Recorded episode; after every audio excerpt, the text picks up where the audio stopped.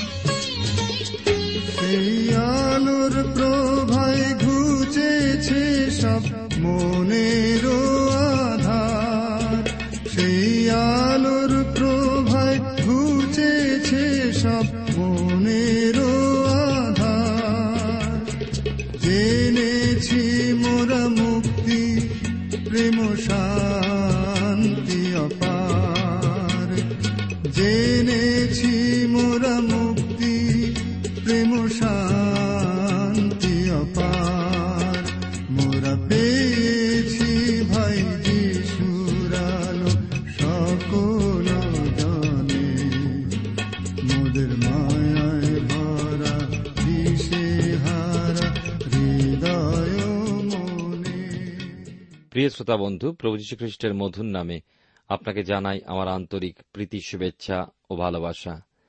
জীবনবাণীর ধারাবাহিক অনুষ্ঠানে বর্তমানে আমি বাইবেলের পুরাতন নিয়মে প্রথম সমিয়ল থেকে আলোচনা করছি।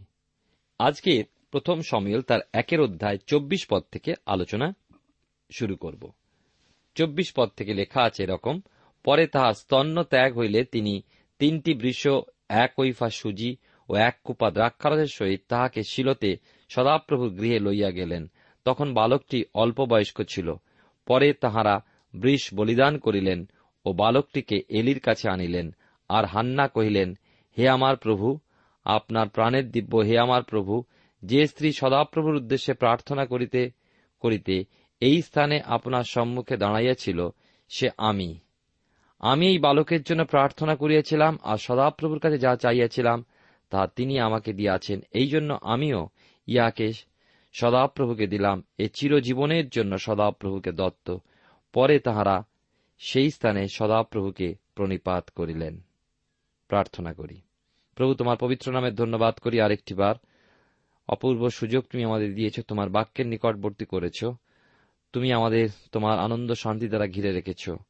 আমাদের প্রত্যেক শ্রোতা বন্ধুকে আশীর্বাদ করো, যেন তোমার বাক্যের দ্বারা আমরা সকলে তোমার আরও নিকটবর্তী হতে পারি।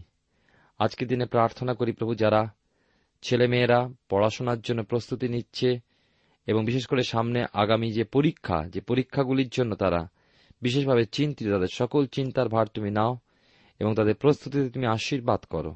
স্মরণ শক্তি দান করো, জ্ঞান বুদ্ধি দান করো। তারা যেন মনোযোগ দিয়ে পড়তে পারে, অনুগ্রহ দান করো। তাদের সকল ভয় তুমি দূর করে দাও, তোমার উপরে নির্ভরতা তুমি দান করো। প্রত্যেক ছেলে মেয়েকে তোমার পবিত্র চরন্তরে সমর্পণ করে প্রার্থনা তোমার যিশু নামে চাই। আমেন।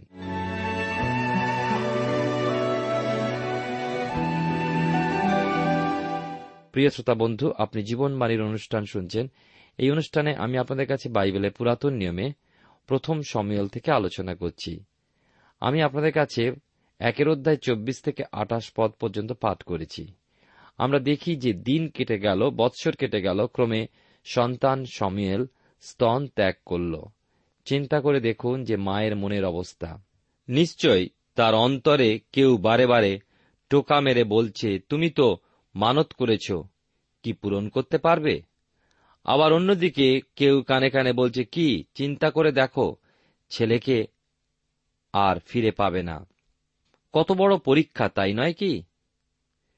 তৎকালীন যাজকদের কাছে তার মনের অবস্থা ব্যক্ত করলে কি জানি হয়তো তারা বলতো এই কথাই যে, তুমি এক কাজ করো। তিনটের পরিবর্তে তিরিশটে বৃষ, এক ঐফার পরিবর্তে দশ ঐফা সুজি ও এক কুপার পরিবর্তে দশ কুপা দ্রাক্ষারস নিয়ে এসো, তুমি ঋণমুক্ত হয়ে যাবে। হান্না সকল চিন্তা বলুন আর দুশ্চিন্তাই বলুন। সকল কিছু কাটিয়ে শিলতে সদাপ্রভুর মন্দিরে যাওয়া শ্রেষ্ঠ বোধ করলেন। ওই সময়েল ঈশ্বরের মহানুগ্রহের দান। ওই সন্তানের জন্য হান্নার বন্ধা নাম ঘুরেছে।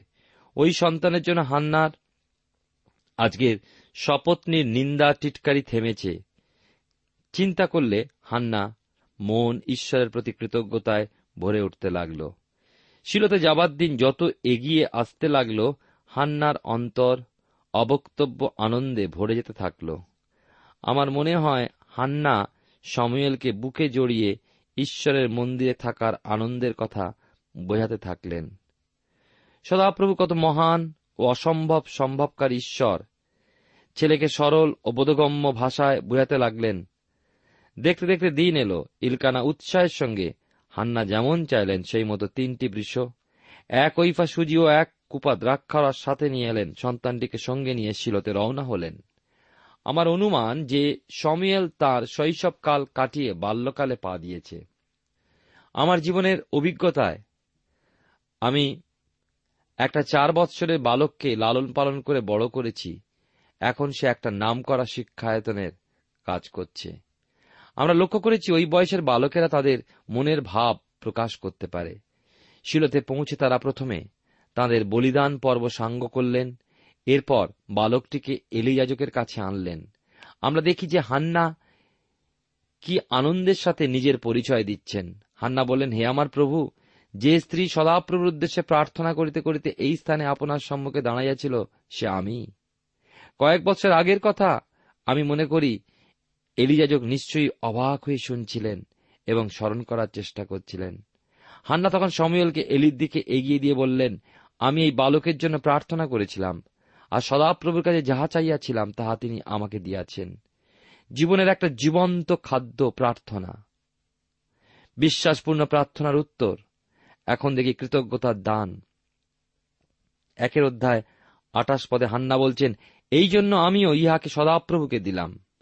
আমরা জানি না কথা বলার সময় হান্নার গলার স্বর কেঁপেছিল কিনা, হান্নার চোখের জল এসেছিল কিনা, আর যদি বা এসে থাকে, তা দুঃখের অশ্রু নয়, কিন্তু আনন্দ অশ্রু। হান্না দৃঢ় স্বরে বললেন এই চিরজীবনের জন্য সদাপ্রভুকে দত্ত। এবার আমরা আসব দুইয়ের অধ্যায়। দুইয়ের অধ্যায় প্রথম দুটি পদ পাঠ করি। লেখা আছে, পরে হান্না প্রার্থনা করিয়া কইলেন আমার অন্তঃকরণ সদাপ্রভুতে উল্লাসিত, আমার শৃঙ্গ সদাপ্রভুতে উন্নত হইল। শত্রুগণের কাছে আমার মুখ বিকশিত হইল, কারণ তোমার পরিত্রাণে আমি আনন্দিতা। হান্না যে প্রশংসা গীত গাইলেন একটা গীত সঙ্গীতের মাধ্যমে প্রার্থনা এবং গীতের মধ্যে হান্নার মুখ দিয়ে ভাববাণীর উক্তি পবিত্র শাস্ত্রে যে সকল প্রার্থনার উল্লেখ আছে, তার মধ্যে হান্নার প্রার্থনা উল্লেখজনক। হান্না তাঁর প্রার্থনার মধ্যে প্রথম মসিয়ের উল্লেখ করেন। প্রথম সমিল তার দুইয়ের অধ্যায় এক এবং দুই পদে আমরা দেখলাম। হান্না তার প্রার্থনা শুরু করলেন, তিনি উচ্ছ্বসিত স্বরে শুরু করলেন, উল্লাসে যেন ফেটে পড়েছেন। আর তিনি বললেন আমার শৃঙ্গ সদাপ্রভুতে উন্নত হইল। শৃঙ্গ তখনকার দিনে ক্ষমতার প্রতীক। শৃঙ্গ হল হর্ন। হান্না বলছেন, সন্তান লাভ করে তার ক্ষমতা বৃদ্ধি হয়েছে, সেই সঙ্গে স্বীকৃতি দিচ্ছেন যে প্রভুতেই তার ক্ষমতা। এখন হান্না বিজয়িনী, যারা এতদিন তাকে বিদ্রুপ করেছে, তারা আর তাকে বিদ্রুপ করতে সাহস পাবে না। সন্তান লাভ করে তিনি পরিত্রাণ লাভ করেছেন। সাধু পৌল তিমথিওকে লিখেছেন প্রথম তিমতার দুইয়ের অধ্যায় পনেরো পদে। তথাপি যদি আত্মসংযমের সহিত বিশ্বাসে, প্রেমে ও পবিত্রতায় তাহারা স্থির থাকে, তবে নারী সন্তান প্রসব দিয়া পরিত্রাণ পাইবে। যেমন পূর্বে আলোচিত হয়েছে আবার স্মরণ করে দিই, পরিত্রাণ ক্রিয়ার কাল অনুযায়ী তিনটি পর্যায়ে উল্লেখ করা যায়। এক, পরিত্রাণ লাভ করেছি। দুই, পরিত্রাণ লাভ করছি। তিন, পরিত্রাণ লাভ করব। যৌন লিখিত সুসমাচারে পাঁচের অধ্যায় চব্বিশ পদে প্রভু যীশু সত্য সত্য। আমি তোমাদেরকে বলি যে ব্যক্তি আমার বাক্য শুনে যিনি আমাকে পাঠাইয়াছেন, তাহাকে বিশ্বাস করে। সে অনন্ত জীবন প্রাপ্ত হইয়াছে এবং বিচারে আনিত হয় না, কিন্তু সে মৃত্যু হইতে জীবনে পার হইয়া গিয়াছে। এই কথাটি বলতে অতীতকাল ব্যবহার করা হয়েছে। ঈশ্বর বলতে চাইছেন যে, আমাদের সকল পাপ প্রভু যীশু ক্রুশারোহণের সাথে সাথে ওই ক্রুশেতেই তিনি শেষ করেছেন। যেহেতু আমরা যিশুতে বিশ্বাস করেছি। প্রায় দু হাজার বৎসর পূর্বে যদি ক্রুশ পর্ব সাধিত হয়েছিল, তথাপি ঈশ্বরের অন্তকালীন ব্যবস্থা অনুসারে আজও সেই ক্ষমা লাভ করে যাচ্ছি। দ্বিতীয়ত, আমরা দেখি যে প্রাচীন খ্রিস্ট ভক্তরা ও বাইবেল বিশারদেরা যেটা বলেন, পাপের কলুষতা বা দূষণ যা আজও এই পৃথিবীর আকাশ, বাতাস ও পরিবেশকে দূষিত করে রেখেছে, ঈশ্বর কিন্তু পুত্রের মধ্যে দিয়ে আমাদের দূষণ মুক্ত করছেন। আমরা রক্ষা পাচ্ছি কিসের থেকে? মাংসজাত পাপ ও দুর্বলতা, মনের দুর্বলতা ভুল আমাদের ইচ্ছা শক্তি জাগতিক সুখের বাসনায় ব্যবহার থেকে। কালের হিসাবে এটা দিন প্রতিদিন আমরা করে যাচ্ছি। হান্না বলেছেন, তার অনুগ্রহে পরিত্রাণ লাভ করছি। তৃতীয়ত, অবশেষে মৃত্যু থেকে উদ্ধার ভবিষ্যতের কথা। তবে এটা দৈহিক মৃত্যু নয়, কিন্তু আত্মিক মৃত্যু। সাধু যোহন লিখেছেন, প্রথম যোহন তিনের অধ্যায় দুই পদে, প্রিয়তমেরা, এখন আমরা ঈশ্বরের সন্তান এবং কি হইব তা এ পর্যন্ত প্রকাশিত হয় নাই। আমরা জানি তিনি যখন প্রকাশিত হইবেন, তখন আমরা তাঁর সমরূপ হইব, কারণ তিনি যেমন আছেন, তাহাকে তেমনি দেখিতে পাইব। এটাই হচ্ছে ভবিষ্যতের উদ্ধার। আমরা উদ্ধার পাব, গৌরবযুক্ত হব। আমরা উদ্ধার পেয়েছি, আমরা উদ্ধার পাচ্ছি, আমরা উদ্ধার পাব। আমরা দেখি যে হান্না তার পরিত্রাণে উল্লাস করছিলেন। জোনা কথা আপনাদের নিশ্চয়ই স্মরণে আছে, তিনি বলছেন, দুই অধ্যায় নয় পদে, কিন্তু আমি তোমার উদ্দেশ্যে স্তবধ্বনি সহ বলিদান করিব। আমি যে মানত করিয়াছি, তাহা পূর্ণ করিব। পরিত্রাণ সদাপ্রভুর কাছে। গীত রচক বারবার এই কথা বলেন, পরিত্রাণ ঈশ্বর হইতে।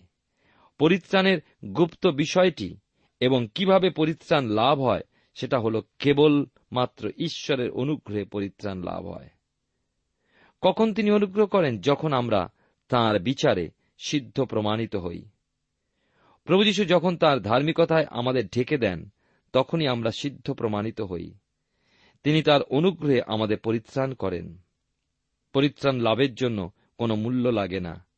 ঈশ্বর আমাদের ভালোবাসেন এবং আমাদের ভালোবাসেন বলেই তাঁর পুত্রের অনুরোধে আমাদের প্রতি অনুগ্রহ বিস্তার করেন। হান্না বললেন, তোমার পরিত্রাণে আমি আনন্দিতা।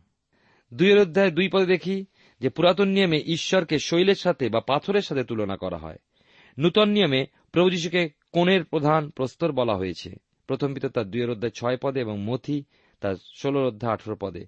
যিশু বলেছেন, আর আমিও তোমাকে কহিতেছি, তুমি পিতর, আর এই পাথরের উপরে আমি আপন মণ্ডলী গাঁথিব, আর পাতালের পুরোদ্দার সকল তাহার বিপক্ষে প্রবল হইবে না। হান্না সেই পাথরের উপরে নির্ভর করেছিলেন। আজ আমরা ওই একই পাথরের উপরে নির্ভর করেছি। আমাদের ঈশ্বরের মতো বা পাথরের মতো কোনো পাথর নেই। প্রথম সমিয়াল তার দুইয়ের অধ্যায় তিন পরে দেখুন। আমরা ঈশ্বরের চরণে যখন বিনতি নিবেদন রাখি, আমাদের সাবধানতার সাথে নিবেদন করতে হবে। লক্ষ্য রাখতে হবে যে আমাদের অহংকার যেন আমাদের পতনের কারণ না হয়। আমাদের দুর্বলতার বিষয়, অপ্রতুলতা বিষয়, আমাদের অকর্মণ্যতা বিষয় সচেতন থাকতে হবে। এবং আমরা অহেতুক ঈশ্বরের উপর কোনো দাবি রাখতে পারি না। অনেক সময় আমরা শুনি, লোকে বলে আমি এত করে ঈশ্বরের কাছে প্রার্থনা করলাম, কিন্তু ঈশ্বর শুনলেন না। সত্যি কথা বলতে কি, তিনি কেন শুনবেন? তার উপর আমাদের কি দাবি আছে? আমরা তখনই দাবি করতে পারব যখন আমরা প্রভু যিশুতে বিশ্বাস করে আমাদের মুক্তিদাতা ও পরিত্রাতা বলে গ্রহণ করব, তখন অবশ্যই ঈশ্বরের কাছে দাবি জানাবার অধিকার পাব। কারণ আমরা ঈশ্বরের পরিবারে তার পুত্র কন্যা বলে স্বীকৃত হব। যিশুর নামে ঈশ্বরের কাছে বিনতি জানাতে পারব। আরও একটা বিষয় মনে রাখতে হবে, যে পিতার ইচ্ছার সাথে আমাদের ইচ্ছা মিলে যাওয়া উচিত। যিশু তার প্রার্থনায় বলেছেন, আমার ইচ্ছা নয়, তোমার ইচ্ছা পূর্ণ হোক। প্রথম সমিল তার দুই অধ্যায় চার থেকে ছয় পদে দেখি, এই অংশের বিষয়বস্তু, ঈশ্বর হলেন জীবনদাতা। ইয়ব পুস্তকের একের অধ্যায় একুশ পদে, ইয়ব কি বলেছেন জানেন? সদাপ্রভু দিয়াছিলেন সদাপ্রভু লইয়াছেন, সদাপ্রভুর নাম ধন্য হোক। জীবন দেবার অধিকার একমাত্র ঈশ্বরের আছে, এবং তিনি একমাত্র জন। যিনি জীবন নিতে পারেন, কোন মৃতপ্রায় ব্যক্তিকে বাঁচতে সাহায্য করায় অথবা বাঁচানোয় বা জীবন দান করার অধিকার ঈশ্বর মানুষকে দিয়েছেন, কিন্তু জীবন নেবার অধিকার তিনি কাউকে দেননি। একমাত্র ঈশ্বরই জীবন নিতে পারেন। জীবন নেওয়ার বিষয়ে কেউ যদি ঈশ্বরকে দোষ দেয়, তার কিছু যায় আসে না। তিনি কর্তা। নূতন নিয়মে অননীয় ও সফিরার ঘটনার মধ্য দিয়ে আমরা দেখি, আমরা জানতে পারি যে ঈশ্বরের পবিত্র স্থানে দাঁড়িয়ে ঈশ্বরের সাক্ষাতে মিথ্যা বলার জন্য স্বামী স্ত্রীকে প্রাণ দিতে হল। এটা ঈশ্বরের ইচ্ছা মতো হল, প্রেরিত তার পাঁচের অধ্যায়। তার জন্য ঈশ্বর কি দুঃখ প্রকাশ করলেন না? ক্ষমা চাইলেন? দুষ্টের কি বিচার করবেন? সেটা তিনিই বোঝেন। এবং তার মহা জ্ঞান দিয়ে তিনি কি বিচার করবেন সেটা তাঁরই বিচার্য। এই বিশ্ব ব্রহ্মাণ্ড ঈশ্বরের, আমরা তাঁর সৃষ্ট জীব। ঈশ্বর তার বিচার ব্যবস্থা অনুযায়ী সকল কিছু পরিচালনা করেন। প্রভুর এক ভক্ত দাসের অভিজ্ঞতার কথা বলি। তিনি বলেছেন যে একজন বিশ্ববিদ্যালয়ের ছাত্র তাকে বললেন, যদিও আমি বাপতিস্ম গ্রহণ করেছি, তথাপি ঈশ্বরের পরিচালনার মধ্যে কিছু কিছু বিষয় আমি একমত হতে পারি না। প্রভুর ভক্তদাস তাকে বললেন, ভালোই বলেছ, তুমি যদি ঈশ্বরের ব্যবস্থা একমত না হতে পারো, তাহলে তাকে ছেড়ে তুমি নিজে একটা বিশ্ব গড়ে নিজের ব্যবস্থা ও নিয়ম চালুর করো। তো যতক্ষণ তুমি ঈশ্বরের জগতে আছো, ততক্ষণ তোমাকে ঈশ্বরের ব্যবস্থা মানতেই হবে। প্রিয় শ্রোতা বন্ধু, প্রিয় ভাই বোন, আপনি জীবনবাণীর অনুষ্ঠান শুনছেন। এই অনুষ্ঠানে আমি আপনাদের কাছে এখন প্রথম সমিয়েল তার দুইয়ের অধ্যায় সাত থেকে এগারো পদ আলোচনা করব। সাত পদ পাঠ করে এক প্রশ্ন আমাদের মনে জেগে ওঠে। লেখা আছে এখানে, সদাপ্রভু দরিদ্র করেন ও ধনী করেন, তিনি নত করেন, উন্নত করেন। তাহলে ঈশ্বর কি কিছু লোককে ঋণী আর কিছু লোককে দরিদ্র কেন করলেন? দেখি আর ভাবি, চিন্তা করি, ঈশ্বরে কি অদ্ভুত বাঁটোয়ারা? কয়েকজন লাখপতি, কোটিপতি, আবার কিছুজন একেবারে গরিব। মনে হয়, বলি, পিতাগো, সমান ভাগে না দাও, তো দশ আনা ছয় আনা করে দাও। আরও ভাবি, আমাকে যদি ভাগ করতে দিতেন, হয়তো আমি সুন্দরভাবেই ভাগ করে দিতাম। তবে সত্যি কথা বলি তিনি কখনোই আমাকে দেবেন না। কারণ এটা তার নিজস্ব বিষয়, তবে একদিন তিনি তার দাস। বুঝিয়ে দেবেন কেন এমন ব্যবস্থা করেছেন। আট থেকে নয় পদে দেখি মানুষ নিজ চেষ্টায় ক্ষমতা এবং শক্তিতে কখনোই ঈশ্বরের জন্য কোনো কার্য সাধন করতে পারে না, পারবে না। আমরা যেটুকু কাজ করি সেই পবিত্র আত্মার দেওয়ার শক্তিতে, সেটা অতি সামান্য হলেও ঈশ্বর গ্রহণযোগ্য করে নেন। আমাদের ঈশ্বরের উপর নির্ভরশীল হতে হবে, শিখতে হবে ঈশ্বরে অপেক্ষা করা। প্রথম সমিল তার দুইয়ের অধ্যায় দশ থেকে এগারো পদে দেখি।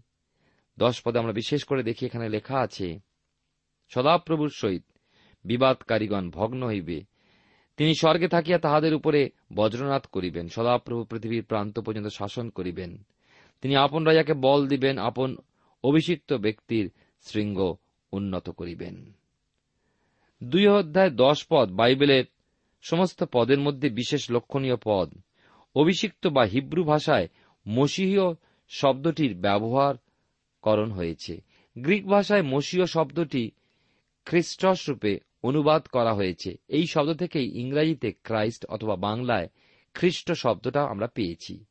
মসীয় বা খ্রিস্ট প্রভু যিশুর একটা উপাধি। ঈশ্বর জগতে ঈশ্বর শাসিত রাজ্য স্থাপনে উদ্যোগী হয়েছেন। এবং আমার মনে হয় অদূর ভবিষ্যতে তিনি সেই রাজ্য স্থাপন করবেন। তার প্রস্তুতি চালাচ্ছেন এবং প্রিয় শ্রোতা বন্ধু জেনে রাখুন, রাজ্যের রাজাও স্থিরীকৃত হয়েছেন তিনি প্রভু যীশু। প্রথম সমিল তার দুয়ের অধ্যায় এগারো পদে আমরা দেখি যে উৎসবের দিন শেষ হলে পর সমুয়েলকে এলি যাজকের কাছে মন্দিরে ছেড়ে ইলকানা হান্না রামায় নিজের বাড়ি ফিরে গেলেন। বাবা মা ভাবলেন যে ছেলেকে এক শান্তিপূর্ণ সুষ্ঠু পরিবেশে ছেড়ে এলেন। কিন্তু প্রকৃতপক্ষে ঠিক তা নয়, কেননা মন্দিরের পরিবেশ তখন দূষিত হয়েছে। এলির দুই পুত্রের দুষ্টতা এবং তার ফল আমরা দুইয়ের অধ্যায় বারো পদ থেকে পাই। লেখা আছে, এলির দুই পুত্র পাষণ্ড ছিল, তারা সদাপ্রভুকে জানিত না। আমরা দেখি যে এলির এই দুই পুত্র আর এলির পুত্র ছিল না। বড় হবার সাথে সাথে বেলিয়ালের পুত্রে পরিণত হয়েছিল। বেলিয়ালের পুত্র বলতে শয়তানের সন্তান। তারা ঈশ্বরে বিশ্বাস করত না, অপরিত্রাণ প্রাপ্ত এবং মহাদুষ্ট যুবক ছিল। অথচ যেহেতু প্রধান যাজকের পুত্র, তাই নিজেদের যাজক পর্যায়ে দেখিয়ে উপাসকদের ঠকাত। আজকাল অনেক আছেন বা অনেকে আছেন যারা নিজ সন্তানদের ভালো স্কুলে দিয়ে নিশ্চিন্ত হন যে একটা সুন্দর পরিবেশে থেকে আমার পুত্র কন্যা সুন্দরভাবে মিশনারি স্কুলে মানুষ হবে। কিন্তু আজকে স্কুলগুলোর জন্য ঈশ্বরের ধন্যবাদ দিই। একটা বিষয় বলি, সন্তানদের স্কুল দিয়ে আমরা যদি নিশ্চিন্ত হয়ে বসে থাকি, সেটা কি ঠিক হবে? আমাকে ভুল বুঝবেন না। আমাদের ওই সন্তানদের জন্য ঈশ্বরের কাছে প্রার্থনা করতে হবে। আমাদের অলক্ষ্যে আমাদের সন্তানেরা আত্মিক চেতনা পাবে, সুন্দর চরিত্র লাভ করবে। সন্তানকে স্কুলে দিয়ে সমস্ত দায় দায়িত্ব স্কুল কর্তৃপক্ষের হাতে তুলে দিয়ে অভিভাবকেরা নিশ্চিন্তে ঘরে থাকব, সন্তান সাধু হয়ে বার হয়ে আসবে, এটা চিন্তা করা ঠিক নয়। একসময় কোনো এক প্রচারক বলেছিলেন, দেখুন, আপনারা ভাববেন যে উপাসনা মন্দিরে শয়তান থাকতে পারে না। কিন্তু জানবেন যে ওই সব পানাগার, রঙ্গস্থল, জুয়ার আড্ডা, সিনেমা হল, থিয়েটার রেসকোর্স ওই সকল স্থানে শয়তান যায় না। কেন সে জানে যে সেখানে তার সন্তানেরা আছে। কিন্তু গির্জা বা উপাসনা মন্দিরে শয়তান ও তার চেলারা ওত পেতে থাকে, কাকে ধরবে? আপনাদের স্মরণে আছে কি? জিরুসালামের উপরের কুঠিরেতে ভোজের টেবিলে যিশুর শিষ্যদের মাঝে শয়তান বসেছিল। সুতরাং সেই সন্ধ্যায় জিরুসালামের সর্বাপেক্ষা বিপজ্জনক স্থান এটাই হয়েছিল। আমাদের মনে রাখতে হবে যে আমাদের সন্তানেরা খুব ভালো গির্জায় যাক বা খুব নাম করা স্কুলে যাক। আমাদের কর্তব্য সন্তানদের জন্য প্রার্থনা করা, কি জানি? আমাদের সন্তানেরা যেখানে গেল সেই স্থান বিপজ্জনক হতে পারে। বালক সমীয়লকে তার বাবা মা শিলোর মন্দিরে ছেড়ে এলো। সেই স্থান তখন বিপজ্জনক কারণ শয়তানের দুই চালা, হফনি ও পিনস সেখানে মন্দিরে ছিল। তবে আমার মনে হয় যে সমীলের বাবা মা নিশ্চয়ই ঈশ্বরের চরণে পুত্রের জন্য নিয়ত বিনতি প্রার্থনা করতেন। এবারে আমরা আসব প্রথম সমিয়েল তার দুইয়ের অধ্যায় তেরো থেকে ষোলো পদে। এখানে দেখি যে এলি যাজকের পুত্র দুইজন, হফনি ও পিনস, পুরোপুরি অসৎ ঈশ্বরের সেবা কাজে ফাঁকিবাজে, ঠগ, মিথ্যাবাদী ছিল। ঈশ্বরের ভীতি বা তাদের মধ্যে তিল মাত্রই ছিল না। বলিদানের মাংস নিয়ে সিদ্ধ হওয়ার আগেই একটা তিনটে কাঁটাওয়ালা শুল দিয়ে হাঁড়ি থেকে নিজেদের জন্য তুলে নিত। কোনো প্রতিবাদ কেউ করতে পারত না। আবার ওই যাজকদের চাকর এসে যজমানদের বলতো, শোনো, যাজকদের মাংসের অংশ দাও। যজমানরা তখন বলতো, আগে চর্বি জ্বলে যাক, তারপর যত খুশি মাংস নিও। তখন ওই চাকরেরা বলতো তোমরা যদি না দাও, আমরা মাংস কেড়ে নেব এবং তারা তাই করত। তারা জোর করে যজমানদের কাছ থেকে মাংস কেড়ে নিত।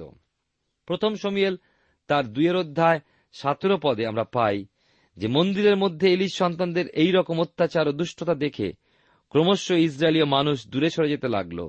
নৈবেদ্য, বলিদান ইত্যাদির জন্য শিলোর মন্দির এড়িয়ে যেতে লাগল। প্রিয় শ্রোতাবন্ধু, প্রিয় ভাই ও বোন, এই জন্য আমাদের সর্বদা সচেতন থাকা প্রয়োজন। আমাদের লক্ষ্য রাখতে হবে যে আমাদের জীবনধারা কেমন। এমন যেন না হয় যে আমাদের আচার, ব্যবহার চাল চলন মেলামেশা দেখে শুনে প্রভুর কাছ থেকে অন্যেরা দূরে সরে যায়। কোন একজন বিশিষ্ট ব্যক্তি একসময় বলেছিলেন, খ্রিস্টানের পথটা ভালো, কিন্তু খ্রিস্টান সে পথে অনেক সময় চলে না। প্রভুর এক ভক্ত তার বইয়েতে লিখেছেন যে, একসময় কোনো এক প্রাচীন মণ্ডলীর প্রায় এক শতজন যুবকের সাথে প্রাণ খোলা আলাপ করছিলেন যে কেন যুবকেরা ক্রমশ গির্জে যাওয়ায় শিথিল হয়ে পড়ছে এবং তাদের জবাব ছিল যে সুসংগঠিত মণ্ডলীগুলোতে যাজক দল কপটতার পথ অবলম্বন করছে। ঈশ্বরকে দূরে রেখে নিজেদের নিয়মাবলী ঈশ্বরের নির্দেশ বলে চালাচ্ছে। অর্থাৎ, সেকালে এলি যাজকের সময় কি যাজক স্বেচ্ছাচারিতা চালিয়ে যাচ্ছিলেন? আজও কোন কোন প্রতিষ্ঠানে, মণ্ডলীতে এই প্রকার স্বেচ্ছাচারিতা চলছে। তাই আমরা যেন সাবধান হই। ঈশ্বরের বাক্যের দ্বারা আমরা নিজেদেরকে পরীক্ষা করি, যেন আমরা সততার সঙ্গে জীবন যাপন করতে পারি। যা আমরা বলি, সেই মতো যেন জীবন যাপন করি। ঈশ্বর আপনার জীবনে মঙ্গল করুন। প্রার্থনা করি, প্রেমময় পিতা ঈশ্বর, তোমায় ধন্যবাদ দিই তোমার জীবন্ত বাক্যের জন্য। আমাদেরকে আত্মপরীক্ষা করতে সাহায্য করো। তোমার বাক্যের দ্বারা আমাদেরকে সচেতন করো, নবায়িত করো। যিশুর নামে প্রার্থনা চাই। আমেন